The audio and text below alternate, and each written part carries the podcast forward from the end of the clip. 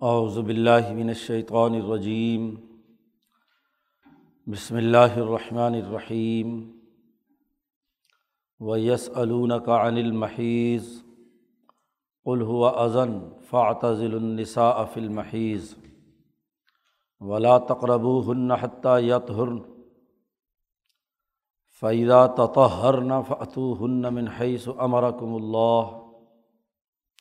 ان اللہ یحب الطوابین و یحب المتطہرین نساؤکم حرس الکم فعتو حرسکم اناشتم و قدم لنفسکم وطق اللہ وعلم انکم ملاقوہ و بشر المؤمنین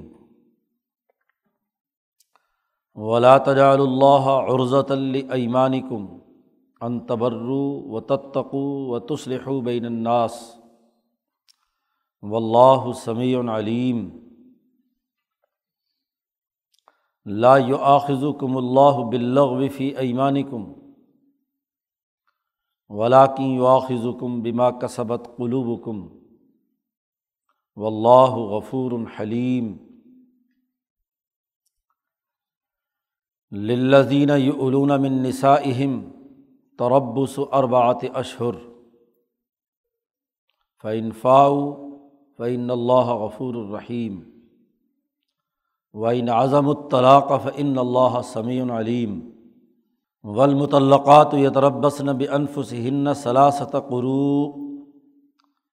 ولا يحل لهن ان يكتمن ما خلق اللہ فی ارحامهن ان كن يؤمن بالله واليوم الآخر. و بعولت ہن احق برد ہن فی کا ان اراد اصلاحہ ولہن مصر الدی علیہن بالمعروف. ولرجال علیہن درجہ و اللہ عزیز الحکیم صدق اللہ العظیم گزشتہ رقوع کے آخری آیت میں نکاح کا قانون بیان کیا گیا تھا۔ کہ نکاح صرف اور صرف مسلمان مردوں اور مسلمان عورتوں کے درمیان ہو سکتا ہے۔ مشرق عورت یا مشرق مرد کے ساتھ مسلمان عورت کا نکاح نہیں ہو سکتا۔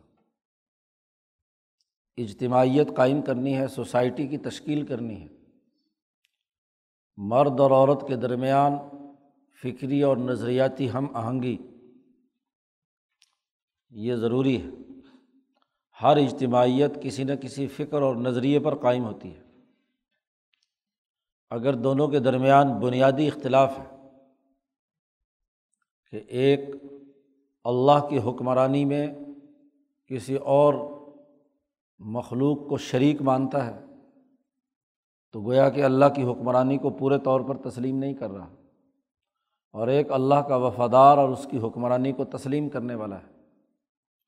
دونوں کے درمیان ہم آہنگی نہیں ہو سکتی۔ جماعت تشکیل پذیر ہوتی ہے کسی نہ کسی نظریے پر۔ تو نظریے کی بنیادی ہم آہنگی لازمی اور ضروری ہے۔ خاندان تبھی بسے گا۔ اولاد صحیح فکر و عمل پر تبھی استوار ہوگی کہ جب دونوں میاں بیوی متفق ہوں۔ نکاح سے مراد محض جنسی خواہش پوری کرنا نہیں ہے، بلکہ نکاح سے مراد ایک اجتماعیت کی ذمہ داری قبول کرنا ہے اور ایک ذمہ دار نسل پیدا کرنا ہے، جو ایک فکر و نظریے پر تعلیم و تربیت حاصل کیے ہوئے ہو۔ صرف یہ دو مردوں کا معاملہ نہیں، بلکہ دو خاندانوں اور مستقبل میں آنے والی نسل کا معاملہ ہے۔ اس لیے پہلا اصول اور ضابطہ تو یہ ہے کہ نکاح صرف اور صرف مسلمان مرد کا، مسلمان عورت کا، مسلمانوں سے ہی ہو سکتا ہے۔ اور وہاں قرآن حکیم نے بیان کیا تھا کہ ہم یہ دو ٹوک اور واضح نشانیاں اس لیے بیان کرتے ہیں تاکہ لوگ نصیحت حاصل کریں۔ اسی لیے دین اسلام کے بنیادی فکر سے منحرف لوگ، مولانا سندھی نے کہا کہ وہ مسلمان اجتماعیت کے سربراہ نہیں بن سکتے۔ کیونکہ فکری ہم آہنگی نہ ہو تو تضادات اور لڑائی کا عمل جاری رہے گا۔ نکاح کے بعد جو سب سے اہم ترین مسئلہ ہے، وہ اولاد پیدا کرنے سے متعلق ہے۔ اس سلسلے میں نبی کرم صلی اللہ علیہ وسلم جب تشریف لائے تو دو متضاد اور ایک دوسرے سے متصادم رائے رکھنے والے طبقات موجود تھے۔ یہاں جو اہم ترین سوال پیدا ہوا تھا کہ کیا حیض کی حالت میں عورت کے ساتھ جنسی تعلق قائم کیا جاتا جا سکتا ہے؟ نکاح کا مقصد تو دراصل اولاد پیدا کرنا ہے۔ اور اولاد پیدا کرنے کے لیے جنسی تعلق کا پیدا ہونا دونوں میں ضروری ہے۔ تو یہاں حیض کی حالت کے بارے میں انہوں نے سوال کیا۔ وہ یس علون کا انل محیض اے نبی، آپ سے پوچھتے ہیں، حیض کا حکم، کہ حیض کا کیا حکم ہے؟ یہ سوال اس لیے پیدا ہوا تھا کہ یہودیوں اور مجوسیوں کے یہاں ایک انتہا پائی جاتی تھی کہ عورت کو جب یہ یام شروع ہوں تو اس کو ایک الگ کسی کمرے میں یا باہر کسی دڑبے میں بند کر دیتے تھے جانور کی طرح۔ اس کا گھر میں رہنا، اس کے ہاتھ کا کھانا پینا، اس کا باقی گھر والوں سے میل جول، سب ختم۔ روٹی بھی لا کر باہر سے کیا ہے؟ پنجرے کی طرح کمرے کے اندر رکھ دیتے تھے کہ بس کھا لے، زندہ رہے۔ وہ اس کو اتنا بدبودار اور اتنا خراب سمجھتے تھے کہ گھر کے اندر اس کا رہنا محال۔ ایک گھر میں اکٹھے رہنے کو بھی جائز نہیں سمجھتے تھے۔ یہودیوں کی یہ عادت تھی اور ایسے ہی ایران کے مجوسیوں کی۔ ایک طرف یہ انتہا تھی کہ عورت سے سارا گھر ان دنوں میں نفرت کرتا تھا۔ دوسری طرف دوسری انتہا عیسائیوں کے یہاں تھی کہ جب انہوں نے کہا کہ یہ تو اچھی بات نہیں ہے رحبانیت جو دراصل مساوات کا درس دیتی ہے تو مساوات کے نام پر انہوں نے کہا کہ جی یہ علیحدگی عورت کی درست نہیں ہے، بس کھاؤ، پیو، ساتھ رہو۔ حتیٰ کہ اس حالت کے اندر جنسی تعلق بھی ان کے یہاں ممنوع نہیں تھا۔ وہ جنسی تعلق بھی کرتے تھے حیض کی حالت میں۔ ایسے موقع پر اب حضور صلی اللہ علیہ وسلم سے پوچھا جا رہا ہے، نسل انسانی کی صحیح اور درست نشو و نما کے لیے جنسی معاملات کا واضح ہونا دو ٹوک انداز میں ضروری ہے۔ اس لیے قرآن حکیم نے اس حوالے سے واضح ہدایات دیں۔ خاندان جب اس سے بننا ہے، نئی مستقبل کی نسل اس سے تیار ہونی ہے۔ تو اس کے اصولی ضابطے اور قاعدے ضرور آنے چاہئیں بعض بیوقوف لوگوں کا یہ کہنا کہ قرآن حکیم حیض و نفاذ کے مسئلے بیان کرتا رہتا ہے، عورتوں کے مسئلے چھیڑ کر بیٹھ جاتا ہے۔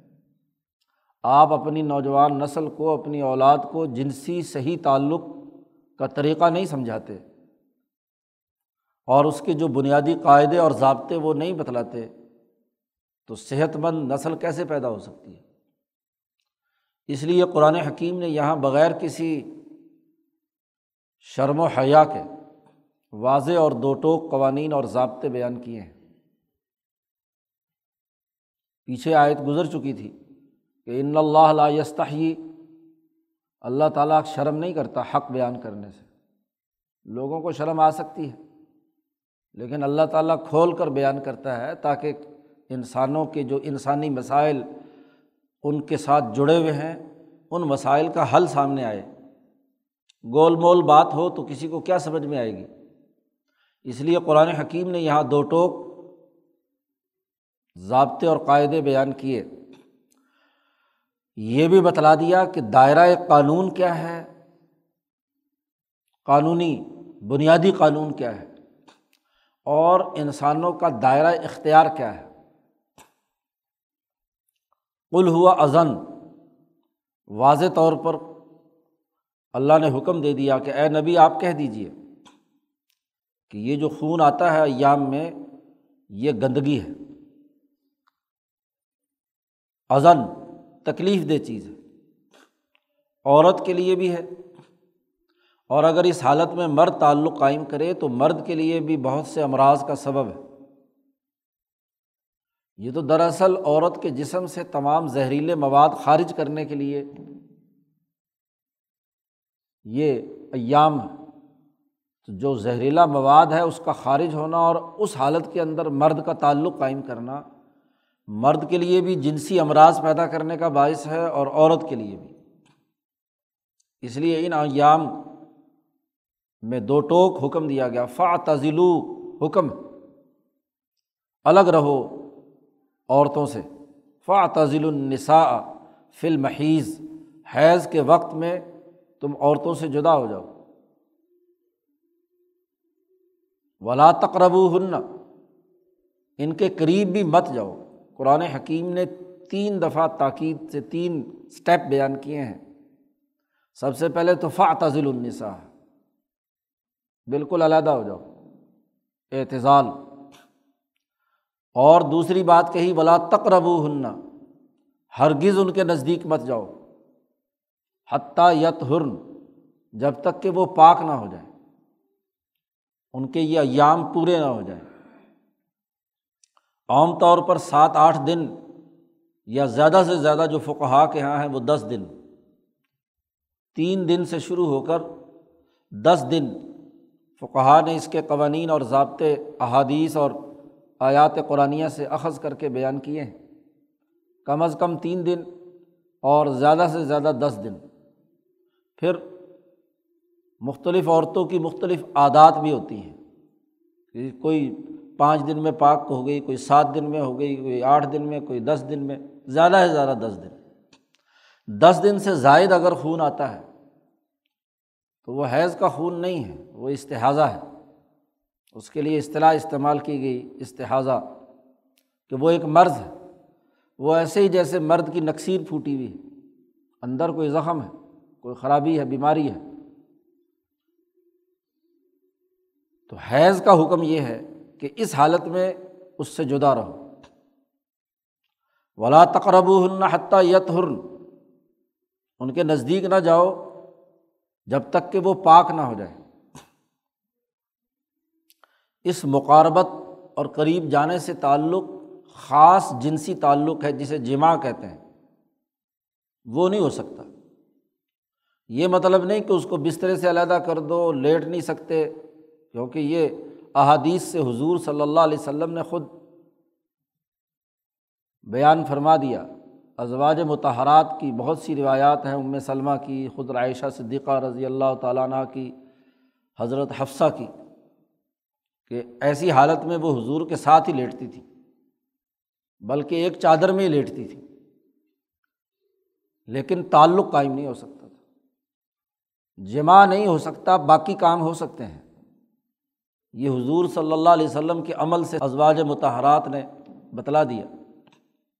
تو قربت سے مراد جمع ہے۔ وہ نہیں کر سکتے، حتیٰ یت ہرن جب تک کہ وہ پاک نہ ہو جائے۔ اور پھر صرف پاک ہی کی بات نہیں، آگے مزید اگلا ایک اور تاکیدی جملہ بیان کیا فائزہ توتا ہرنا جب وہ اچھی طرح پاک ہو جائے۔ اور اچھی طرح پاک کی تعریف یہ کی گئی ہے فقہا کے یہاں حضور صلی اللہ علیہ وسلم کے عمل سے حضرت عائشہ صدیقہ رضی اللہ تعالیٰ عنہ کی روایات کے روایت کے مطابق کہ وہ غسل اور وضو کر لیں، پاک ہو جائیں اور نماز پڑھ لیں۔ اور پھر اسی کے ساتھ ایک وقت یا کم از کم ایک وقت نماز کا پورا گزر جائے اور اس دوران اس کو خون نہ آئے۔ اور پھر اس پاکیزگی کا بھی باقاعدہ طریقۂ کار بتلایا گیا۔ ایک خاتون آئی اور آ کر اس نے حضور صلی اللہ علیہ وسلم سے پوچھا کہ کیسے پتہ چلے گا؟ خون تو بہت ساری رنگتیں بدلتا ہے۔ تو کس وقت سمجھا جائے کہ اب ہم پاک ہو گئیں؟ تو حضور نے اجمالی سی بات سمجھائی۔ حضرت عائشہ صدیقہ وہاں موجود تھیں۔ تو ظاہر ہے کہ غیر عورت کے ساتھ اس طریقے سے حضور صلی اللہ علیہ وسلم نہیں بتلا سکتے تھے۔ تو حضور نے فرمایا کہ کوئی کپڑا یا روئی رکھ کے اس سے پتہ کر لو۔ اور وہ بار بار پوچھ رہی ہے تو حضرت عائشہ نے اسے اپنی طرف گھسیٹ لیا۔ حضور کے چہرے پر چونکہ کچھ شرم کے آثار آئے کہ اب میں اس سے زیادہ تفصیل اس کو کیا بتاؤں؟ تو عائشہ نے پھر اسے بتایا کہ بھائی، کوئی پٹی یا کپڑا رکھ کر اس سے دیکھو، اگر تو سرخ رنگ ہے یا مٹیالہ رنگ ہے۔ تو ابھی تک تو کیا ہے؟ اس کا مطلب جاری ہے۔ جب تک کہ مکمل رنگت بدل نہ جائے، سفید رنگت کا مواد نہ نکلے، اس وقت تک گویا کہ پاک نہیں ہوئی تم۔ بخاری شریف میں اس کی تفصیل حدیث میں موجود ہے۔ تو یہ جو یہ پاکیزگی ہے اور اس کے بعد غسل کر لے، نماز پڑھ لے۔ اور اگر غسل اور نماز نہیں بھی ہوا تو کم از کم ایک وقت نماز کا وہ گزر چکا ہو، اتنا وقفہ ہو جس میں اس کو خون نہ آئے۔ پھر تم جنسی تعلق قائم کر سکتے ہو فتو ہن تو ان کے پاس جا سکتے ہو، خواتین کے منحص و امر اکم اللہ۔ وہاں جہاں تمہیں اللہ نے حکم دیا ہے۔ پہلے ایک قانون اور ضابطہ بتلا دیا کہ یہ ایام اور یہ خون گندگی ہے، اس دوران تم اس کے قریب نہیں جا سکتے۔ آپس میں تعلق قائم نہیں کر سکتے۔ دوسرا یہ کہ یہ تعلق اس کے حوالے سے بھی انتہا پسندی موجود تھی۔ بعض جنسی جانور عورت کے پخانے کے راستے سے اپنی خواہشات پوری کرتے تھے، جس کو لواطت کہا جاتا ہے۔ تو اس کو بھی یہاں منع کر دیا گیا۔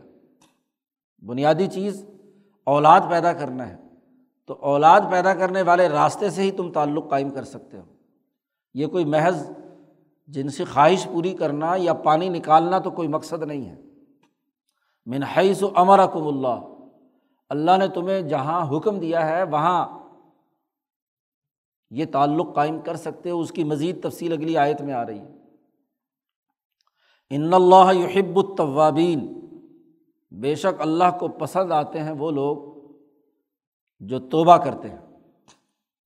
یعنی اس سے پہلے جن لوگوں سے ایسی حرکت سرزد ہو چکی کہ وہ اس حالت میں، ایام حیض میں بیویوں سے تعلق قائم کر چکے ہیں یا غلطی سے کسی نے کر لی اور توبہ کر لیا، تو اللہ تعالیٰ توبہ کرنے والوں کو پسند کرتا ہے۔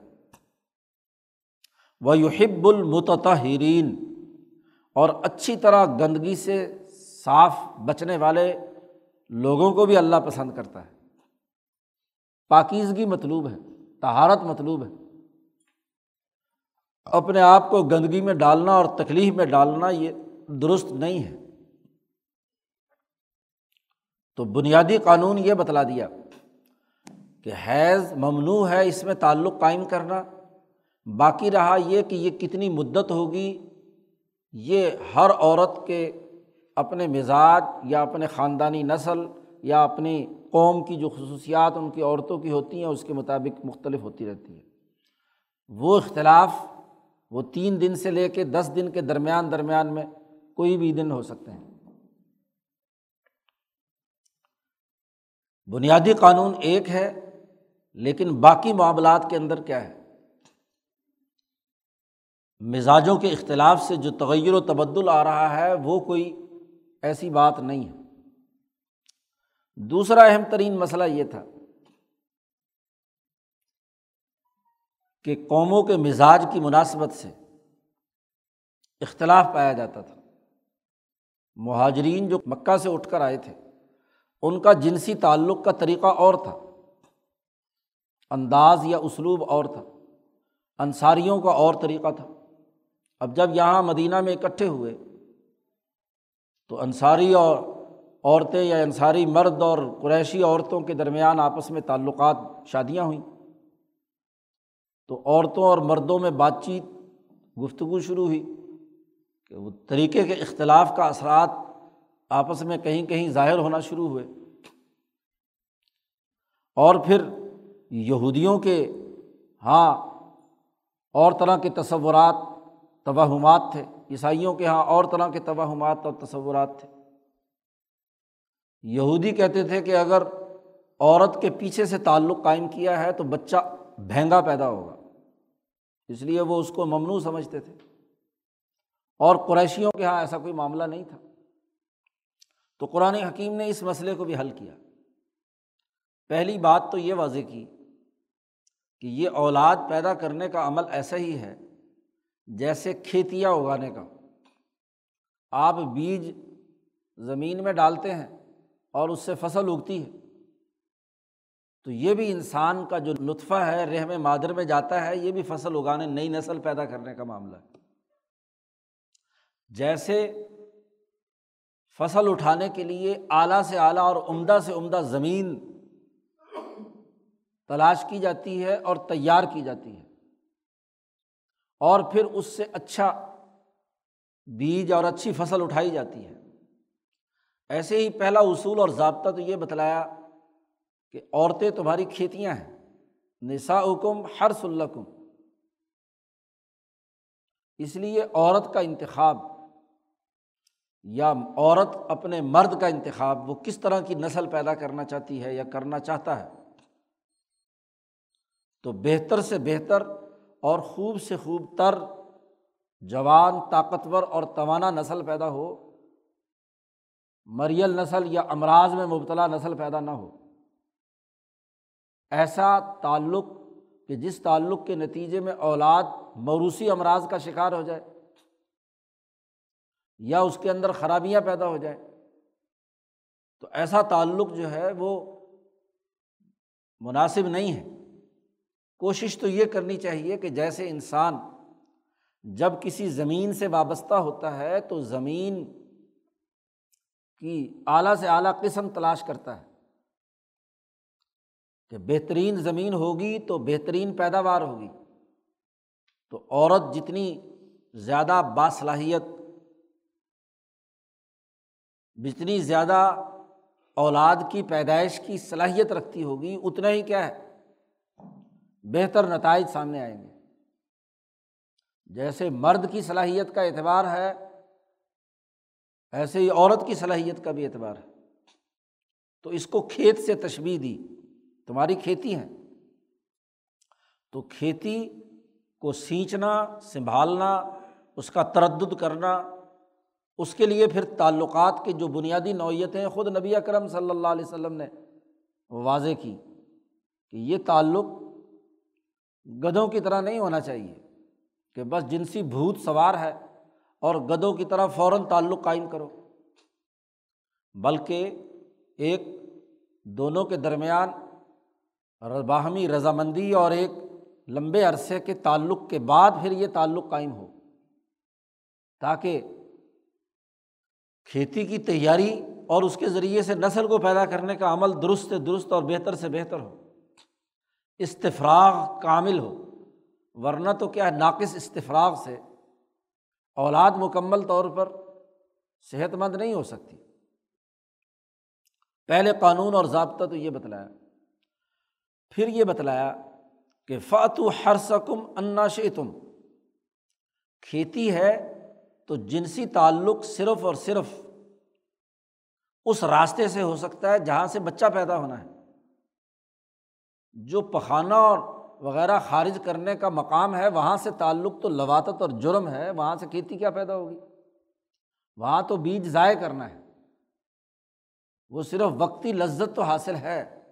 اور وہ بھی جانوروں کو۔ انسان کی طبیعت اس کو گوارا نہیں کرتی۔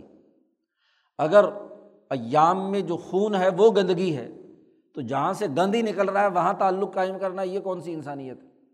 یہ تو اس سے بڑا گند ہے۔ اس لیے کہا فعت و ہر سکم انا شیتم کھیتی ہے اور کھیتی سے کھیتی والے تعلق کی بنیاد پر تعلق قائم کرو۔ باقی رہا یہ انداز اور اسلوب کے انصاریوں کا اور ہے، مہاجروں کا اور ہے، یہودیوں کا اور ہے، عیسائیوں کا اور ہے۔ تو یہ جنسی تعلق کے انداز و اسلوب جو چاہے مرضی اختیار کرو۔ بنیادی قانون اولاد پیدا کرنا ہے۔ بس تعلق وہاں ہونا چاہیے، اس کے علاوہ ناجائز ہے۔ گناہ۔ باقی انداز کیا ہو؟ تو مختلف انداز جو ان کے جنسی تعلق قائم کرنے کے تھے، مختلف اقوام کے۔ تو اس کے بارے میں کہا اناشی تم جیسے تم چاہو۔ اس میں کسی کو کوئی خاص پابند نہیں کیا جا سکتا۔ جو جو تمہارے طریقے ہیں، قومی مزاج کے مطابق۔ لیکن ایک بات یاد رکھو کہ وقت دمو لنف سکم آگے کی مستقبل کی سوچو۔ اولاد پیدا کرنا مقصود ہے۔ محض خواہشات اور لذات کے لیے یہ جنسی تعلق نہیں ہے۔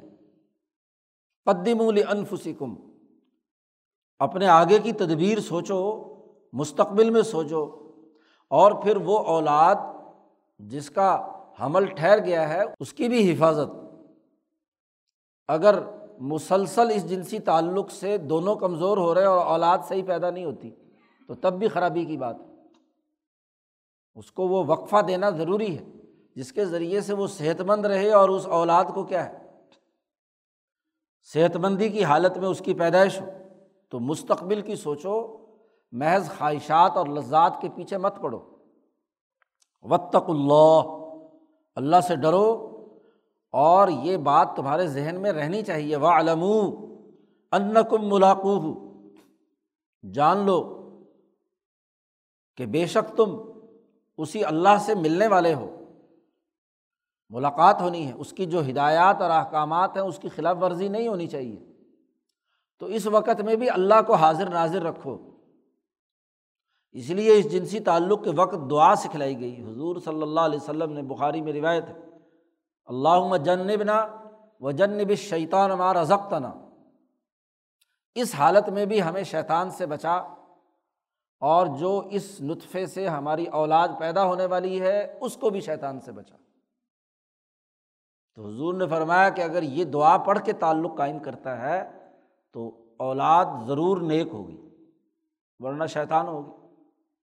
کیونکہ اس وقت شیطان کا حملہ نفسانی خواہشات کے راستے سے بہت زیادہ ہوتا ہے۔ تو اس کا بھی آداب بیان کیے اور کہا کہ وہ علم ان کو ملاقو تمہیں یاد رہے کہ تم، تمہاری ملاقات اللہ سے ہونی ہے، اس لیے یہ بھی اولاد پیدا کرنے کی نیت سے تعلق ہے تو اللہ سے ڈرتے رہو۔ اور جو مسلمان مومنین ان قوانین اور ضابطوں کی پابندی کریں گے تو بشر المؤمنین۔ آپ خوشخبری سنا دیجیے مسلمانوں کو کہ جو اتنی اچھی عمدہ نسلیں مائیں اور باپ ایسی اچھی اور عمدہ نسل پیدا کر رہے ہیں جو کل کو دین کے غلبے کے لیے کردار ادا کرے گی۔ تو ان کو خوشخبری سناؤ، انہوں نے قانون اور ضابطے پر عمل کیا ہے۔ گویا کہ دوسرا قانون خاندانی نظام میں مرد اور عورت کے تعلق کی نوعیت سے تھا۔ اس نوعیت کو اس قانون میں بیان کیا گیا ہے۔ مولانا سندھی نے اس سے جو سیاسی یا قومی سطح کا قانون اس قانون سے اخذ کیا ہے وہ یہ کہ جو انسانیت کا بنیادی دائرہ ہے وہ تو محکم قانون کے تحت ہر آدمی پر لازم ہے۔ دنیا بھر کی تمام اقوام میں بین الاقوامی طور پر۔ باقی اس قانون پر عمل درآمد کے پروسیجر مختلف ہو سکتے ہیں مختلف اقوام کے۔ بنیادی قانون مثلاً یہاں اگر یہ بیان کیا گیا ہے کہ مرد اور عورت کا تعلق جنسی مقامات سے ہی ہونا چاہیے، ادھر ادھر نہیں۔ یہ بنیادی قانون۔ باقی کہا گیا، انا شے تم انداز اور اسلوب جیسا مرضی اختیار کر لو۔ تو یہ بھی ایسا ہی ہے۔ مثلاً یہ کہا گیا، مولانا سندھی کہتے ہیں، حکم دیا گیا کہ لباس ہو، وہ ہو جو آپ کی سطر، آپ کی شرم گاہوں کی حفاظت کرے، جسم کی حفاظت کرے۔ باقی اس کی وضع قطع کیا ہو؟ کوئی جبہ پہن رہا ہے، کوئی پینٹ پتلون پہن رہا ہے، کوئی کرتا شلوار پہن رہا ہے، کوئی کوئی اور لباس اختیار کر رہا ہے تو انا شے تم۔ جو تم چاہو۔ اپنے اپنی قوم کی تہذیب و ثقافت کے مطابق اپنے لباس کی تراش خراش۔ بس شریعت کا بنیادی حکم یہ ہے کہ اس سے سطر محفوظ ہونا چاہیے۔ اس کی شرم گاہ واضح نہ ہو۔ چھپی بھی ہونی، یہ بنیادی قانون اور ضابطہ اس کے سطر کی حدود بھی بتلا دی مثلاً۔ ایسے اور بہت سارے معاملات میں بنیادی قانون ایک ہی ہوگا۔ اور باقی قوموں کے مزاج اور عادات و اطوار کے مطابق تغیر و تبدل ہر نیشن کا اپنے اپنے دائرے کے مطابق ہو سکتا ہے۔ سرد علاقوں میں لوگ ہیں، ان کی مجبوری ہے کہ جسم کے ساتھ چپکا ہوا لباس ہونا چاہیے تاکہ سردی نہ لگے۔ اور موٹا ہونا چاہیے۔ وہاں چلنے پھرنے میں عموماً دقت ہوتی ہے تو وہ جسم کے ساتھ چپکا ہوا ہو۔ اور جہاں گرم علاقے ہیں، گرمی پڑ رہی ہے۔ جتنا لباس جسم کے ساتھ لگا ہوا ہوتا ہے، پسینہ بدبو آ رہی ہو، آدمی کو اتنی زیادہ الجھن ہوتی ہے۔ وہاں کھلا ڈلا لباس پہنتے ہیں لوگ۔ تو مزاجوں کے اختلاف یا جغرافیائی اختلافات کے نتیجے میں کوئی تغیر و تبدل ہو، تو یہ کوئی حرج کی بات نہیں۔ یہ قانون، اس قانون سے اخذ کیا جا سکتا ہے۔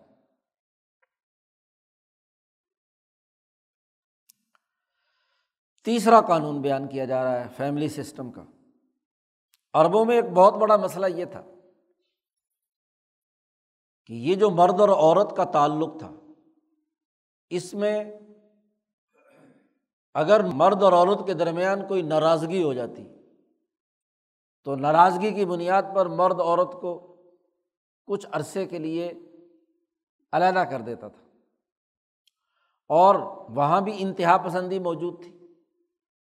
اول تو طلاق دیتے نہیں تھے، الجھا کر رکھتے تھے، عورت کو تنگ کرتے رہتے تھے۔ اور اگر طلاق نہیں تو ایک اور ان کے یہاں طریقہ تھا، ایلا کا، کہ وہ قسم اٹھاتے تھے کہ میں تیرے قریب نہیں آؤں گا، تو یہاں سے نکل جا۔ نہ طلاق دیتے ہیں، نہ اسے بساتے ہیں۔ اور غیر معینہ مدت کے لیے کئی سال پڑی ہوئی ہے اپنے ماں باپ کے گھر یا ادھر ادھر، جہاں بھی اسے بیچاری کو نکال دیا۔ تو یہ ظلم اور زیادتی کی بات تھی۔ قسم اٹھا کر ایلا کرنا غیر معینہ مدت کا۔ قسم اٹھا لی یعنی کہ میں اب وہاں کہتے تھے جی اللہ کی ہم نے چونکہ قسم اٹھائی ہوئی ہے کہ میں ہاں جی بیوی سے نہیں ملوں گا، اس کو گھر میں نہیں بساؤں گا۔ تو اب اللہ کی اس قسم کا حرمت کا لحاظ رکھنا مجھ پر لازمی ہو گیا۔ تو اللہ کی حرمت کا تقاضا یہ ہے کہ میں اس کو گھر میں نہ لا کر بساؤں۔ یہ انہوں نے عادت بنا لی۔ اور طلاق جان بوجھ کر دیتے نہیں تھے۔ تاکہ اس کو تکلیف پہنچائیں اس کے خاندان والوں کو تکلیف پہنچائے۔ جہاں نفسانی خواہشات اور ضدی پن پیدا ہو جائے، تو وہاں اس طرح کی چیزیں دوسرے اپنے رفیق کو تنگ کرنے کے وہاں موجود تھے۔ اور ہر جاہل معاشرے میں یہ طریقۂ کار ہے۔ کہ مرد عورتوں کو تنگ کرنے کے لیے طرح طرح کے طریقے اختیار کرتے ہیں۔ ان میں ایک اہم ترین جو عربوں کے یہاں رواج تھا کہ وہ چونکہ ہر میں مکہ میں رہتے تھے یا حجاز میں اللہ کو مانتے تھے تو اللہ کی قسم اٹھا کر نیکی سے روک لیتے تھے۔ لوگ اگر کہتے کہ بھائی اس کو لے آؤ یا خاندان کے لوگ درمیان میں پڑھتے تو وہ اپنا قسم کا بہانہ کرتے تھے۔ تو قرآن حکیم نے یہاں قسم کے قوانین اور ضابطے بھی بتلائے۔ اور ساتھ ہی ایلا کا اور طلاق کا قانون بھی بتلایا اور طلاق بھی اگر دیتے تھے تو طلاق دے دی، دوبارہ پھر رجوع کر لیا، پھر طلاق دے دی، پھر رجوع کر لیا، پھر دے دی، پھر رجوع کر دیا۔ اب نہ بسانا ہے اور نہ ہی اس کو اپنے سے جدا کرنا ہے، صرف تنگی پیدا کرنے کے لیے۔ تو قرآن حکیم نے یہاں واضح اور دو ٹوک قوانین اور ان کی حدود و قیود متعین کر دی۔ کہ ایلا اگر کرنا ہے تو زیادہ سے زیادہ کتنی مدت کا ہو سکتا ہے؟ اور اگر طلاق ہے تو طلاق کے لیے زیادہ سے زیادہ کتنی دفعہ دی جا سکتی ہے؟ اس قانون اور ضابطے کو یہاں قرآن حکیم نے بیان کیا اس میں سب سے پہلے یہ بات واضح کی کہ یہ جو قسم ہے، جو اللہ کی آپ اٹھاتے ہیں، اللہ کی اس قسم کو اپنی ذاتی خواہشات اور مقاصد کے لیے استعمال کرنا ممنوع ہے۔ نیکی کے راستے میں نیکی کا راستہ روکنے کے لیے اللہ کی قسم اٹھانا درست نہیں ہے۔ اس لیے حکم دیا بلا تج اللہ عرضت علی کم مت بناؤ اللہ کے نام کو اپنی قسموں کا نشانہ۔ قسم کے نام پر اللہ کو ہدف اور نشانہ بناؤ۔ عربوں کی عادت تھی کہ کچھ تو بلا وجہ ہر بات میں ولہ بلّہ طلّہ ہاں جی ہر وقت اللہ نے اللہ کی قسم بلّہ بھی اللہ کی قسم طلّہ بھی اللہ کی۔ تو یہ اللہ کی قسم اٹھانا ان کی عام ویسے بھی فضول طرح کی عادت تھی۔ اور دوسرا یہ کہ اس کو خاص طور پر اللہ کے نام کو نشانہ بنانا ان تبرو و تتقو و تسلح بین الناس۔ تین باتیں کہیں۔ نیکی کے راستے کی رکاوٹ بنانے کے لیے اللہ کے نام کو نشانہ بنا لیا۔ ان تبرو۔ کہ تم نیکی اور سلوک کرنے سے باز رہو، اللہ کو ڈھال بنا کر۔ عرضہ۔ ڈھال بنا لیا اللہ کے نام کو۔ کہ چونکہ ہم نے اللہ کی قسم اٹھائی ہے اس لیے اب ہم کسی کے ساتھ بھلائی نہیں کر سکتے، نیکی نہیں کر سکتے۔ بالخصوص عورتوں کے ساتھ۔ اور و تتقو اور پرہیزگاری کے سامنے تم نے نشانہ بنا لیا۔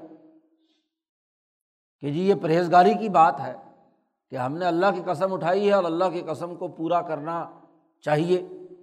تقوا اور پرہیزگاری یہ ہے کہ جو اللہ کے نام کی قسم اٹھا لی جائے، اسے پورا کیا جائے۔ و تسلح بین الناس اور لوگوں میں صلح کرانے سے بچ جاؤ۔ لوگوں کے درمیان صلح صفائی کرانے سے اس لیے بچو کہ اللہ کی قسم اٹھائی ہے کہ ہم آپس میں یہ کام نہیں کریں گے۔ ایسی تینوں صورتوں میں اگر کسی نے ایسی قسم اٹھائی ہے تو وہاں اسے وہ قسم توڑنا لازمی ہے۔ اور قسم کا جو کفارہ ہے وہ ادا کرنا لازمی ہے۔ اور وہ اصلاح بین الناس کا کام کرنا ضروری ہے، وہ نیکی کرنا ضروری ہے، وہ تقوا اختیار کرنا ضروری ہے۔ و اللہ سمیع علیم۔ اللہ تعالیٰ خوب سننے والا ہے اور جاننے والا ہے کہ تم نے جو الفاظ قسم کے کہے ہیں وہ کیا ہے۔ اور پھر اس کے ذریعے سے تم اپنے دل میں چاہتے کیا ہو۔ نیکی کے کام سے روکنے کے لیے تم نے قسم اٹھائی ہے یا واقعتاً کسی حقیقی مسئلے کے حوالے سے قسم اٹھائی ہے؟ اب قسم کی تین شکلیں تھیں ان کے یہاں ایک قسم یہ تھی کہ لغ فضول۔ ایک کام سابق میں ہو چکا۔ یا فضول بغیر کسی ارادے کے، غفلت کے ساتھ بےحدہ قسم۔ کہ عادت اور عرف کے مطابق آپ بس قسم اٹھا بلّہ بلّہ طلّہ بول رہے ہیں جملے۔ دل کا ارادہ نہیں ہے۔ ویسے ہی زبان پہ آیا ہوا لفظ بے ساختہ، بغیر کسی چاہت کے۔ آپ نے ایسے لغو جملے، لغو قسم اٹھائی ہے، اس کو کہتے ہیں یمین لغو۔ فقہ نے اس کی کلاسیفیکیشن کی ہے، درجات بیان کیے ہیں، ان کی تعریفیں اور ان کے احکامات بیان کیے ہیں۔ تو لا کم اللہ بلغ فی ایمان کم جو ایسے ہی تم عادتاً، عرفاً، ویسے ہی کسب کا لفظ بولتے رہتے ہو، اللہ اس پر مواخذہ نہیں کرے گا۔ نہ اس پر کوئی کفارہ ہے اور نہ ہی ہاں جی یہ کوئی گناہ کی بات ہے۔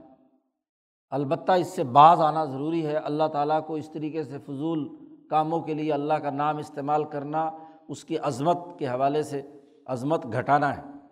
لیکن چونکہ باقاعدہ طور پر کوئی اس کی توہین و تزلیل تمہارے دماغ میں نہیں ہے، ارادے کے ساتھ یہ کام نہیں ہوا، اس لیے اس پر کوئی مواخذہ نہیں۔ ولا کی یواخذ حکم بیما کا سبق قلوب حکم لیکن تم سے مواخذہ لے گا جو تمہارے دلوں نے کمایا۔ ماضی میں کوئی کام ہوا وہ تھا۔ اور آپ نے اس ماضی کے کام کے جیس نوعیت پر ہوا تھا، اس کے خلاف جھوٹی قسم جان بوجھ کر اٹھائی۔ یمین غموس اسے کہتے ہیں کہ آپ جان بوجھ کر جھوٹ بول رہے ہیں اور وہ قسم اٹھا کے کہتے ہیں کہ یہ میں نے نہیں کیا، حالانکہ وہ ماضی میں آپ کر چکے ہیں۔ تو دل کے ارادے اور عزم سے اگر یہ بات کہی ہے تو یہاں بھی گویا کہ اللہ کے نام کی تم توہین کر رہے ہو، جھوٹ بول رہے ہو بدیانتی کا ارتکاب کر رہے ہو۔ تو جھوٹ بولنے کی اپنی سزا ہے۔ اللہ لعنت اللہ علل کا زبین اب ظاہر یہاں قسم توڑنے کا معاملہ تو ہو نہیں سکتا کہ آپ توڑ کر کفارہ ادا کریں۔ تو اس کے لیے الگ سے قانون اور ضابطہ مواخذے کا مقرر کر دیا گیا۔ اور ایک یمین کہتے ہیں یمین منعقدہ، مستقبل میں کوئی کام ہے۔ میں فلانا کام نہیں کروں گا، آئندہ چل کر۔ یا بیوی سے جیسے ایلا کرتے ہیں، تمہارے ساتھ تعلق قائم نہیں رکھوں گا۔ اتنے مہینے کے لیے۔ تو یہ اس کو کہتے ہیں یمین منعقدہ، یہ منعقد ہو گئی۔ جتنی حد آپ نے مقرر کی ہے، اس حد کے مطابق قسم ہو گئی۔ اس قسم کو پورا کرنا ضروری ہے۔ ایک مہینے کا مثلاً ایلا کیا ہے۔ آپ نے بیوی سے کہا کہ ایک مہینہ میں تمہارے قریب نہیں آؤں گا۔ قسم اٹھا لی۔ دو مہینے، تین مہینے۔ تو یہ اب قسم پورا کرنا ضروری ہے۔ اگر اس دوران وقت سے پہلے آپ نے قسم توڑ دی تو کفارہ ادا کرنا پڑے گا۔ اور اگر کسی بالکل ہی غلط بات پر قسم اٹھائی ہے کہ آئندہ میں کوئی خیرات نہیں کروں گا، تو آپ پر قسم توڑنا لازمی ہے اور اس کا کفارہ ادا کرنا لازمی ہے۔ جیسے حضرت عائشہ صدیقہ رضی اللہ تعالیٰ عنہ پر وہ ایک کمزور صحابی تھے، انہوں نے حضرت عائشہ صدیقہ پر جیسے منافقین نے جھوٹا الزام لگایا تھا غزبہ سے واپسی پر، واقعہ عفق جسے کہتے ہیں۔ آگے صورت النور میں آ رہا ہے، دو رقو اس میں نازل ہوئے۔ تو وہ ایک کمزور سے حضرت ابو بکر صدیق کے خاندان کے ایک صحابی تھے۔ ان کو کوئی صدقہ خیرات مہینہ، سالانہ دیا کرتے تھے۔ لیکن اس نے بھی جی حضرت عائشہ کے اوپر اس الزام میں وہ بھی پراپگنڈے کے اندر آگے تھا۔ جب وہ آیات نازل ہوئیں اور حضرت عائشہ کی برات کا اعلان ہو گیا کہ کوئی ایسا جرم سرزد نہیں ہوا، یہ سب جھوٹا پراپگنڈا ہے، منافقین کا۔ تو حضرت ابو بکر صدیق کو بڑا غصہ آیا کہ اس آدمی کی ساری پرورش میں نے کی اور اس نے ایسی حرکت کی کہ یہ منافقین کے ساتھ مل گیا۔ تو حضرت ابو بکر صدیق نے قسم اٹھا لی کہ آئندہ میں اس کو ایک ٹیڈی پیسہ بھی نہیں دوں گا۔ تو وہاں قرآن حکیم نے وہاں بھی کہا، ولا یت علی الفضل من کم مالدار جو پیسے والے ہیں، ان کو ایسی قسمیں نہیں اٹھانی چاہیے۔ تمبی کی، تو پھر ابو بکر صدیق نے وہ قسم توڑی اور اس کا کفارہ ادا کیا اور جیسے پہلے دے رہے تھے ویسے ہی ان کو ہاں جی خرچہ پانی دیتے رہے۔ ولاقی یواخذ حکم ببا کسبت قلوب حکم جو تمہارے دلوں نے مستقبل میں فیصلہ کیا ہے، اس کے مطابق تم پر مواخذہ ہوگا۔ یا جیسے حضور صلی اللہ علیہ وسلم نے، جب بیویوں نے روپے، پیسے اور خرچے کا زیادہ مطالبہ شروع کیا، بحرین کا مال آیا، تو حضور نے سب لوگوں میں تقسیم کر دیا، بیویوں کے لیے کچھ نہیں رکھا۔ تو بیویوں نے حضور سے مطالبہ کیا کہ جی باقیوں کو ملا ہے تو ہمیں ہمارا خرچہ پانی بڑھاؤ۔ چلو اس سے پہلے تو ہم جیسی تنگی ترشی سے گزر رہے تھے، گزر رہے تھے۔ اب تو پیسے آنے شروع ہو گئے بیت المال میں تو ہمارا خرچہ بڑھاؤ۔ تو حضور صلی اللہ علیہ وسلم اس پر سخت ناراض ہو گئے۔ ایلا کر لیا حضور نے۔ ایک مہینے کی قسم اٹھا لی کہ ایک مہینے تک میں تمہارے قریب نہیں جاؤں گا۔ اور وہ جو بالا خانہ ایک تھا بنا ہوا جہاں اذان دی جاتی ہے، کبری، اس کے اوپر والا ازواج متحرات کے کمرے تو اس جہاں یہ روزہ رسول ہے، اس کی لائن میں پورے تھے۔ اس سے پہلے اوپر ایک لکڑی کا بالا خانہ بنایا ہوا تھا۔ تو حضور صلی اللہ علیہ وسلم ایک مہینہ وہاں حضور نے قیام کیا۔ حضور صلی اللہ علیہ وسلم نے، لوگوں میں تو یہ مشہور ہو گیا کہ حضور نے طلاق دے دی اپنی بیویوں کو۔ لیکن حضور سے حضرت عمر نے پوچھا تو حضور نے فرمایا، طلاق نہیں دی میں نے۔ اور پھر اس وقت جب یہ آیات نازل ہوئیں کہ اے نبی کی بیویوں، تم عام عورتوں کی طرح نہیں ہو۔ اگر تمہیں مال و دولت دنیا کا چاہیے، تو لو، یہ کپڑے لو اور پیسے لو اور گھر چلی جاؤ، بس فارغ۔ ان کن تن تردن اللہ و رسول اللہ اور اس کا رسول تمہیں مطلوب ہے، تو پھر یہ مطالبات چھوڑ دو۔ لیڈر اور اس کے اہل خانہ کا کھانے پینے کا انداز و اسلوب، بیت المال کی اثاث پر عام لوگوں سے زیادہ نہیں ہونا چاہیے، بلکہ نمونہ بننا ہے۔ اگر وہ بیت المال کو، سرکاری مال کو اس لیے کہ زیادہ آ گیا اب ہمیں بھی ملنا چاہیے، تو اس کی اجازت نہیں ہے۔ دنیا چاہیے فتح علینہ امت کنہ و اسر رہ کنہ سراہن جمیلا یہ آیت نازل ہوگی۔ ان کن تن تردن الحیات دنیا اور اگر تمہیں اللہ اور اس کا رسول چاہیے، تو پھر یہ کچھ نہیں ملے گا۔ حضور صلی اللہ علیہ وسلم انتیس دنوں کے بعد بالا خانے سے نیچے اترے اور اس وقت یہ آیت نازل ہوئی، تو حضور نے آغاز کیا عائشہ صدیقہ سے۔ سب سے پہلے عائشہ صدیقہ سے جا کر یہ آیت پڑھ کر کہا کہ تم فیصلہ کرو۔ تمہیں مال و دولت چاہیے ہے زیب و زینت چاہیے تو لو یہ پیسے کپڑے اور اپنے گھر چلی جاؤ۔ اور اگر اللہ اور اس کا رسول چاہیے تو پھر یہ مطالبات واپس لے لو۔ حضور نے یہ آیت سنا کر عائشہ کو اختیار دیا اور اختیار دینے کے بعد چونکہ حضور دل سے نہیں چاہتے تھے کہ عائشہ چھوڑ کر جائے، اس لیے یہ مشورہ دیا کہ اپنے ابا جان سے مشورہ کر کے پھر مجھے جواب دینا، از خود فیصلے مت کرنا۔ ظاہر ابو بکر صدیق سے مشورہ کریں گی تو ابو بکر صدیق تو یہ بات نہیں کہیں گے۔ تو عائشہ کہتی ہیں کہ مجھے ابا جی سے مشورے کی کیا ضرورت ہے؟ آپ نے کہہ دیا تو بس میں نے اختیار کر لیا، مجھے اللہ اور اس کا رسول چاہیے۔ اس وقت عائشہ صدیقہ نے پوچھا کہ آپ نے تو ہمارے ساتھ ایک مہینے کا علا کیا تھا اور آپ انتیس دن بعد نیچے آگے ایک دن ابھی تو باقی تھا۔ تو حضور نے فرمایا مہینے انتیس دن کے بھی تو ہوتے ہیں۔ یہ مہینہ انتیس کا ہے۔ تو مہینہ تو پورا ہو گیا۔ تو جو مہینے کی آپ نے الا کیا تھا، قسم اٹھائی تھی، وہ آپ نے پوری کی۔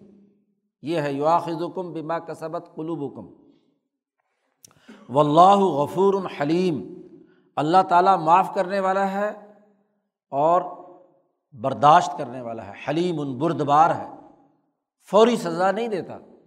دیکھتا ہے کہ کون قانون پر کس درجے میں عمل کرتا ہے۔ اب چونکہ یہ الا یا قسم مستقبل کے بارے میں شوہر اپنی بیوی کے بارے میں کر سکتا ہے، کسی اس کی غلطی کی وجہ سے اس کو سزا دینے کے لیے تاکہ تنبی ہو جائے۔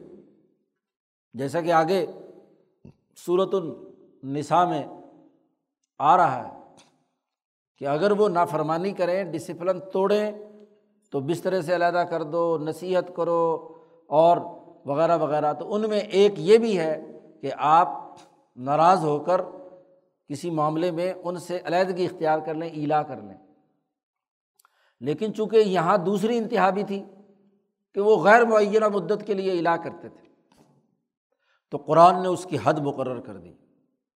زیادہ سے زیادہ کسی عورت کو تکلیف یا اس کو کسی معاملے پر ہاں جی سزا دینے کے لیے زیادہ سے زیادہ جو ایلا کیا جا سکتا ہے وہ چار مہینے، مدت مقرر کر کے حد بندی کر دی، حدود متعین کر دی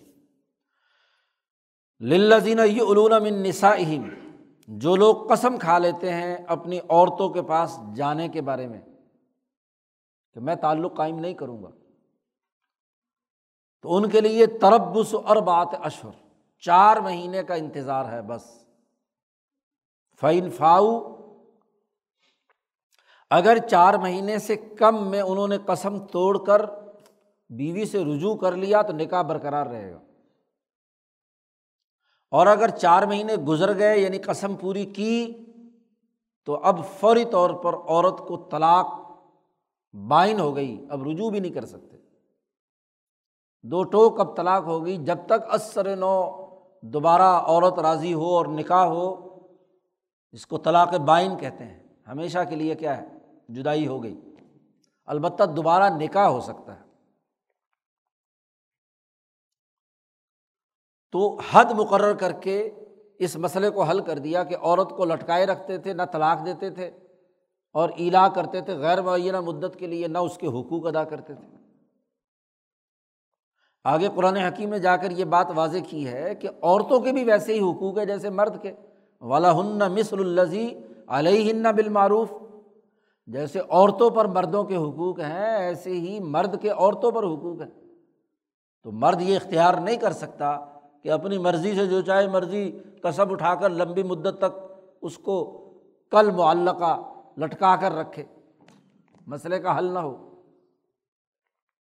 تو فائن فاؤ چار مہینے سے پہلے پہلے اگر مرد نے رجوع کر لیا مردوں نے، تو پھر ٹھیک ہے۔ فعین اللہ غفور الرحیم جو قسم اٹھائی تھی، اس کو اللہ پاک معاف کرنے والا ہے، رحم کرنے والا ہے۔ لیکن اس قسم کا کفارہ دینا پڑے گا۔ کیونکہ اللہ کے نام کی توہین نہیں ہو سکتی۔ اس کا کفارہ ادا، کفارے کی آگے تفصیلات آ رہی ہیں۔ اور اگر چار مہینے پورے گزر گئے۔ یا ویسے ہی انہوں نے ارادہ کر لیا طلاق دینے کا۔ وہ ان عظم الطلاق فعن اللہ سمیع علیم اور اگر وہ عزم اور ارادہ کر چکے ہیں کہ اس عورت کو چھوڑنا ہے، تو پھر چار مہینے پورے ہوتے ہی عورت فارغ ہو جائے گی۔ چار مہینے گزرتے ہی۔ یا ویسے زبان سے اس نے پہلی طلاق دے دی عظم الطلاق۔ تو فعن اللہ سمیع علیم اللہ پاک سننے والا ہے، جاننے والا ہے۔ اب قرآن حکیم نے ایک قانون اور ضابطہ بتلایا۔ یہاں مولانا سندھی رحمۃ اللہ علیہ نے سوسائٹی کی تشکیل کی قانون سازی کے پہلوؤں پر بڑی خوبصورتی سے توجہ دلائی ہے۔ ایک ہوتی ہے مسلحت اور ایک اس مسلحت پر عمل درآمد کا قانون۔ امام شاہ ولی اللہ دہلوی نے حجرت اللہ میں بحث کی ہے کہ شار علیہ السلام یعنی حضور اقدس صلی اللہ علیہ وسلم اور اللہ تبارک و تعالیٰ نے ہمیں دو علم سکھائے ہیں۔ افادنا علمینی دو علم ہمیں سکھائے ہیں، یہ جملہ ہے شاہ صاحب کا بات علم المصالح والمفاسد۔ اور دوسرا علم الشرائع والحدود۔ ایک وہ مسلطیں جن کی بنیاد پر قانون جاری ہوا، یا وہ مفسدہ یا فساد جس کی وجہ سے کسی کام سے روکا گیا۔ ایک یہ علم ہے۔ ہر قانون کسی نہ کسی مسلحت پر مبنی ہوتا ہے۔ سوسائٹی میں اصلاح کے لیے قانون بنایا جاتا ہے۔ قانون نام ہوتا ہے مسلحت کی تحدید و تعین کرنے کا۔ اس کے دائرۂ کار کے تعین کرنے کا۔ مسلط تو عام اور کھلی ہوتی ہے۔ ہمیشہ ہمیشہ کے لیے ہوتی ہے۔ یا مفسدہ ایک عام کھلی بات ہوتی ہے۔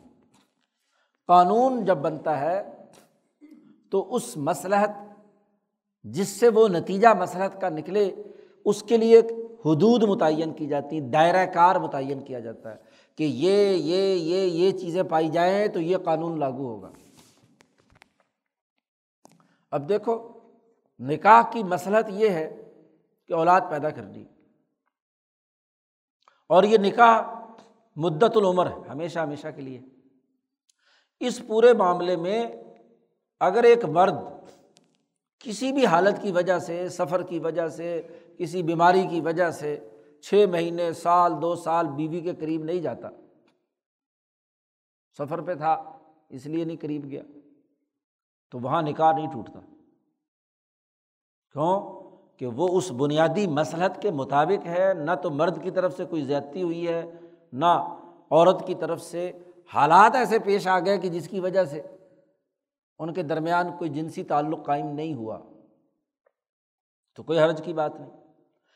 لیکن جب آپ اسی کو ایک غلط مقاصد کے لیے استعمال کر رہے ہیں، بیوی کے پاس نہ جانے کو اللہ کی قسم کے ساتھ کر رہے ہیں، تو اب یہ غیر معینہ مدت تک کے لیے جاری نہیں رہ سکتا۔ اس کے لیے حدود، اب قانون آئے گا۔ قانون حرکت میں آئے گا کہ آپ اس مسلحت کا ایک ناجائز استعمال کر رہے ہیں۔ تو وہاں قانون حرکت میں آتا ہے اور قانون آ کر اس کی حد بندی کرتا ہے کہ بھائی یہ کام آپ زیادہ سے زیادہ جو علیحدگی والا ہے، یہ چار مہینے سے زائد۔ کیونکہ قانون انسانی اجتماع اور افراد کے فیصلوں پر نظر ثانی کرنے اور اس کو انسانی مفاد میں درست کرنے کے لیے ہوتا ہے۔ تو اب یہاں خطرہ پیدا ہو گیا کہ ایک فرد کے حقوق پامال ہو رہے ہیں۔ اور اس کا عزم اللہ کا نام لے کر قسم اٹھا کر کیا جا رہا ہے۔ تو یہ ایک فریق کے حقوق پامال ہو رہے ہیں تو قانون حرکت میں آئے گا اور وہ یہ کہے گا کہ یہ چار مہینے سے زائد تم نہیں رک سکتے۔ بلکہ اسی سے عمر فاروق نے وہ قانون اور ضابطہ جاری فرمایا۔ کہ جو مجاہدین بیویوں سے علیحدہ ہو کر جہاد پر جاتے ہیں، تو پابندی لگا دی کہ ہر فوجی کو محاذ جنگ سے چار مہینے کے بعد لانا ضروری ہے۔ اور یہ بھی عمر فاروق نے عورتوں سے پوچھا۔ حضرت عمر فاروق رات کو گشت کرتے تھے۔ ایک گھر سے آواز آ رہی تھی، عورت اشعار پڑھ رہی تھی، بڑے دل دوز اور اس میں وہ اپنے شوہر کو یاد کر رہی تھی، وہ جہاد پر، لڑائی پر گیا ہوا تھا۔ تو اس میں بہت عجیب و غریب اس کا اظہار خیال تھا۔ عورتیں بھی وہاں شاعرہ ہوتی تھیں، تو وہ اپنے جذبات کا اظہار اشعار کے اندر کر رہی تھی۔ حضرت عمر نے پوری توجہ سے وہ اس کے دروازے کے ساتھ کان لگا کر وہ اشعار سنے کہ اس وقت اس کو اپنے مرد سے تعلق کی ضرورت ہے اور مرد اس کے پاس ہے نہیں اور وہ اللہ سے شکایت کر رہی کہ اللہ اگر تو نہ دیکھتا ہوتا تو میں ذنا کا ارتکاب کر لیتی۔ اشعار کا مطلب یہ تھا۔ تو حضرت عمر لرز اٹھے، واپس آئے اور صبح اٹھتے ہی اپنی بیٹی حفصہ کے پاس گئے۔ ان سے پوچھا کہ ایک عورت اپنے مرد سے کتنے دیر زیادہ علیحدہ رہ سکتی ہے؟ زیادہ سے زیادہ۔ عورتوں سے پوچھ کر بتاؤ۔ تو عورتوں نے کہا کہ جی چار مہینے سے زیادہ نہیں رہ سکتی۔ اور قرآن میں بھی چونکہ یہاں تربس اور بات اشور تو اس کی بنیاد پر حضرت عمر فاروق نے قانون جاری کر دیا۔ کہ حالت جنگ براہ راست نہ ہو اور فوجی خدمات کے لیے لوگ مرد جا رہے ہیں، تو چار مہینے سے زیادہ گھر سے دور نہیں رہ سکتے۔ ان کے لیے چھٹی دینا لازمی اور ضروری ہے اس دوران۔ تو یہ قانون اور ضابطہ، تاکہ مسئلہ واضح ہو جائے، مسلحت کو ایک قانون کی شکل کے اندر متعین کر دیا گیا۔ اور اس میں اختیار دے دیا گیا کہ اگر تو چار مہینے پورے کر دیے تو طلاق، اور اگر چار مہینے سے پہلے توڑ لیا تو قسم کا کفارہ ادا کرو اور نکاح بحال۔ فعین اللہ سمیع علیم تو مسلط اور قانون مسلط عامہ تھی، اس میں سے قانون متعین کر دیا۔ اسی طریقے سے ول متعلقات یا تربس نہ بے انف سہن سلاست قرو اب جن عورتوں کو طلاق واقع ہو جائے، تو اب ان پر اگلا قانون لاحق ہو رہا ہے۔ کہ اگر میاں بیوی کے درمیان تفریق ہو رہی ہے اور یہ طلاق کو بھی سب سے برا عمل قرار دیا گیا، اب غز المباحات عند اللہ اطلاق حضور نے فرما دیا کہ جو جتنے کام جائز ہیں، ان میں سب سے مبغوض ترین جو عمل ہے، وہ طلاق۔ میاں بیوی کے درمیان تفریق، پیچھے جادوگروں کا قصہ آیا ہے۔ یوفرقون بین المر وضوجی ہی شیطان میاں بیوی کے درمیان تفریق پیدا کرنے کے کام کرتے ہیں۔ جادوگروں کا بھی یہی کام ہے۔ تو طلاق بہت بری بات ہے۔ لیکن اگر طلاق ہو گئی تو اب اس طلاق کے لیے خاتون پر لازمی ہے کہ وہ تین حیض، تین ماہواری رکی رہے کسی اور مرد سے نکاح کرنے کے لیے۔ یا تربس نہ بھی انف سلاست قرو تین حیض۔ ولا ہل الحمن یب تم نما خلق اللہ فی ارحام ہن ان کے لیے حلال نہیں ہے کہ جو ان کے پیٹ میں بچہ پرورش پا رہا ہے، پہلے خاوند کا اس کو چھپائیں۔ اگر وہ واقعتاً اللہ اور آخرت کے دن پر یقین اور ایمان رکھتی ہیں۔ چونکہ مسلمان عورتوں سے ہی شادی ہونی ہے۔ تو چونکہ وہ اللہ کی حکمرانی کو مانتی ہیں، تو اگر واقعتاً وہ اللہ کے اوپر ایمان رکھتی ہیں، تو انہیں اپنے پیٹ میں پرورش پانے والے بچے کو چھپانا جائز نہیں ہے۔ عدت گزرنے کے لیے ضابطہ بتلا دیا گیا۔ کہ جس عورت کو حیض آتا ہے اور آ رہا ہے طلاق کے وقت میں، اس کی عدت تین مہینے تین ماہواری ہے۔ جتنے بھی ہوں قرو کہا ہے۔ تین حیض۔ اور جس کو یہ حیض نہیں آتا، بڑھیا ہے۔ اور یہ بھی اس عورت کے لیے ہے۔ جس کے ساتھ نکاح ہوا تھا اور مرد اور عورت کا تعلق ایک دفعہ قائم ہوا ہے ضرور۔ تب یہ تین مہینے کی ہے اگر صرف نکاح ہوا تھا اور ان کے درمیان رخصتی نہیں ہوئی، تو پھر بھی تین مہینے کی عدت کی ضرورت نہیں ہے۔ وہاں طلاق بائن اور فوری طور پر لڑکا لڑکی اپنا ادھر ادھر نکاح کر سکتے ہیں۔ لیکن جہاں نکاح ہوا اور باہمی تعلق ہوا تھا ایک دفعہ بھی، تو اس کے بعد سے تین حیض رہنا ضروری ہے، رکنا ضروری ہے، اس کی عدت ہے۔ اور اگر چھوٹی بچی تھی جس کو حیض نہیں آتا یا ایسی بوڑھی تھی جس کو حیض نہیں آتا بڑھاپے کی وجہ سے، تو ان کے لیے عدت یہ تین حیض نہیں ہے۔ اس کی عدت بھی فوراً پوری ہو جاتی۔ لیک اور تیسری قسم وہ ہے کہ جن عورتوں کے پیٹ میں حمل ہے، تو ان کی عدت وضع حمل ہے، بچے کی پیدائش ہے۔ جب بھی ہو، جلدی ہو جائے، اگلے دن ہی ہو جائے، تو اسی وقت فارغ ہو گئی۔ اور اگر سات آٹھ مہینے لگنے ہیں، تو پھر کیا ہے؟ جتنا بھی وقت ہو، اس کے لیے آگے دوسری آیات میں اللہ پاک نے قوانین اور ضابطے بتلائے ہیں۔ یہاں عورت کو پابند کیا گیا ہے، کیونکہ یہ معاملہ حمل والا یہ عورتوں کو ہی معلوم ہو سکتا ہے، مرد اس کا ذمہ دار نہیں ہے۔ اب وہ دوسری جگہ پر شادی کرنے کے لیے حمل کو چھپا لے تو یہ درست بات نہیں۔ بتلا دے کہ حمل ہے اور اتنی عدت اسے گزارنی پڑے گی۔ اس کے لیے بھی ایک مدت مقرر کر دی۔ اور اب جدید سائنس نے اس کو واضح بھی کر دیا۔ کہ ایک ایام ماہواری میں مرد اور عورت کا جب تعلق قائم ہوتا ہے تو مرد کی، اس مرد کی پروٹین عورت کے وجود میں شرائط کر جاتی ہے۔ اور ایک ایک حیض سے ایک بٹا تین حصہ اس پروٹین کا نکلتا ہے۔ دوسرے سے دوسرا اور تیسرے سے تیسرا۔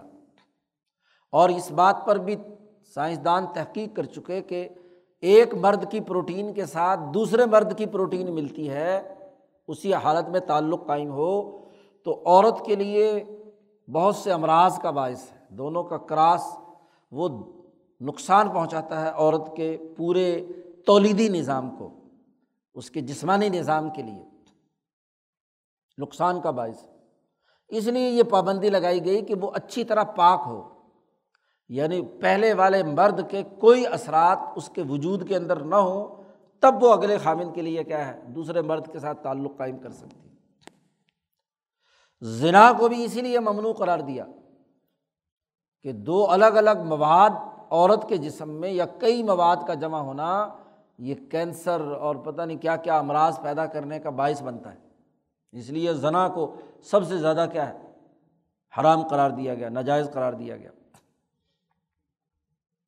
تو اس کی حد بندی کر دی کہ تین ایام حیض گزارنا لازمی اور ضروری وب اولت ہن احق و برد ہن فیضال کا ان اراد و اصلاحات طلاق ہو گئی، عدت پوری ہو گئی یا عدت کے درمیان اگر تو طلاق کا عزم اور ارادہ کیا اور طلاق رجی ہوئی ہے تو تین حیض کے درمیان مرد رجوع کر سکتا ہے۔ اس کو قرآن بیان کر رہا ہے کہ اگر واقعی مردوں کا مطلب اصلاح کرنا ہو، عورت کو تنگ کرنا نہ ہو اور اس کو اپنی غلطی کا احساس ہو جائے اور آئندہ وہ عورت پر زیادتی کرنے سے باز آئے تو رجوع کر سکتا ہے۔ تین حیض کے درمیان۔ یہ تب ہے جب طلاق بائن نہ ہو، بلکہ طلاق رجی ہو۔ فقہ نے اس کی قانونی تفصیلات، احادیث اور آیات کو سامنے رکھ کر متعین کر دی۔ وہ بعولت ہن ان کے خامن زیادہ حقدار ہیں برد ہن ان عورتوں سے واپس اپنے نکاح میں لوٹا لینے کے، فی ظالی کا اس سلسلے میں۔ لیکن شرط یہ ہے کہ ان اراد و اصلاح اگر وہ اصلاح کے ساتھ، سلوک کے ساتھ رہنا چاہتے ہیں، اپنی پچھلی غلطی کو تسلیم کر کے رجوع کرنا چاہتے ہیں، تو پھر تو ٹھیک ہے۔ لیکن اگر تنگ کرنے کی نیت ہو، تو پھر کیا ہے؟ یہ درست بات نہیں ہے، اذیت کی بات ہے۔ اللہ تعالیٰ اسے جانتا ہے۔ قرآن حکیم نے عورتوں کے لیے بنیادی قانون اور ضابطہ طلاق سے اور رجوع سے متعلق، اور یہ جو رجوع ہے یہ اصلاح کا ارادہ یہ بھی زیادہ سے زیادہ تین دفعہ سے اوپر نہیں ہو سکتا۔ ایک دفعہ آپ نے طلاق دی، رجوع ایک دفعہ کر سکتے ہیں۔ دو طلاقیں ہو گئی تو دوسری دفعہ۔ یعنی دو دفعہ رجوع ہو سکتا ہے۔ اس کے علاوہ آگے، جیسا کہ اگلے رقوع کے شروع میں اللہ نے آگے تفصیل بیان کی۔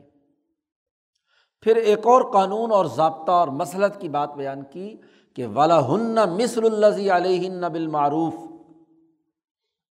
دیکھو، ان عورتوں کا بھی ویسا ہی حق ہے، جیسا کہ اس مرد کا اس ان عورتوں پر حق ہے۔ مثل، دونوں ہم مثل ہیں، برابر کے ہیں، مماثلت ضروری ہے دونوں کے حقوق میں۔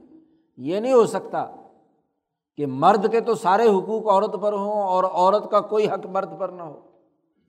ضابطہ بتلا دیا کہ لہن ان عورتوں کے لیے بھی اسی طرح کا حق ہے، مثل، اسی مثل کا، اسی طرح کا۔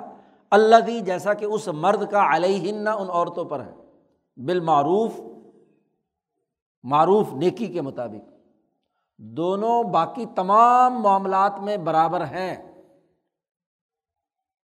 ایک دوسرے کی توہین و تزلیل کرنا، ایک دوسرے کو تنگ کرنا، اذیت پہنچانا، یہ درست بات نہیں۔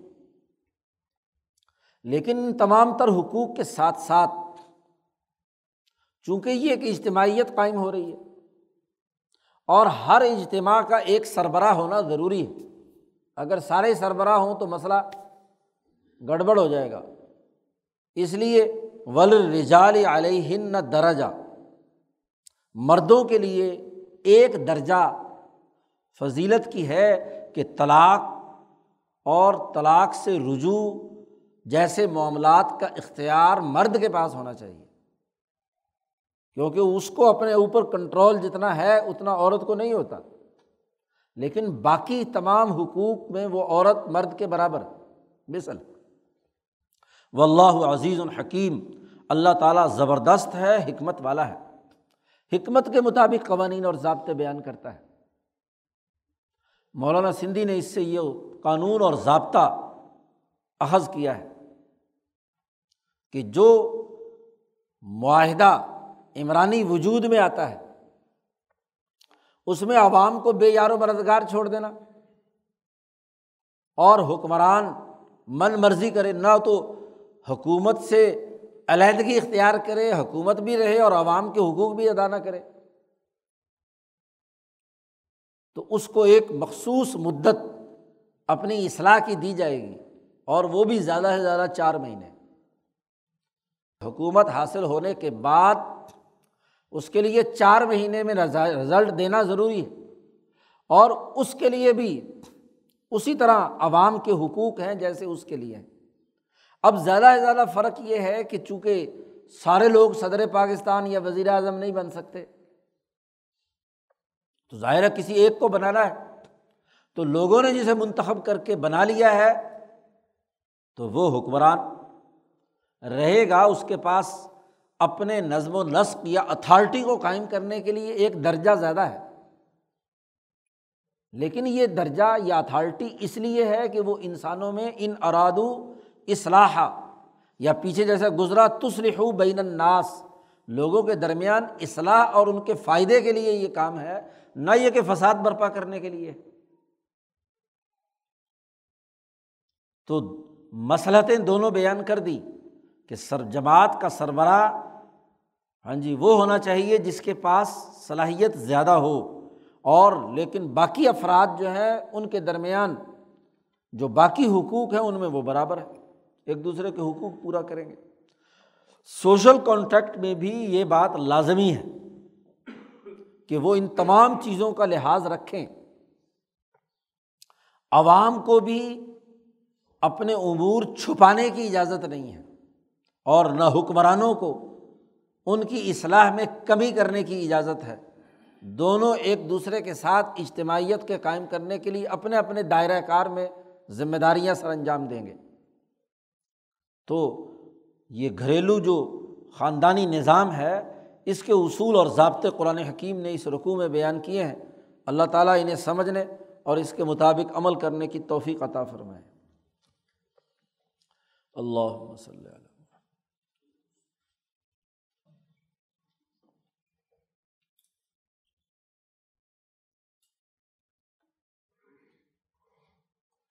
اجمعین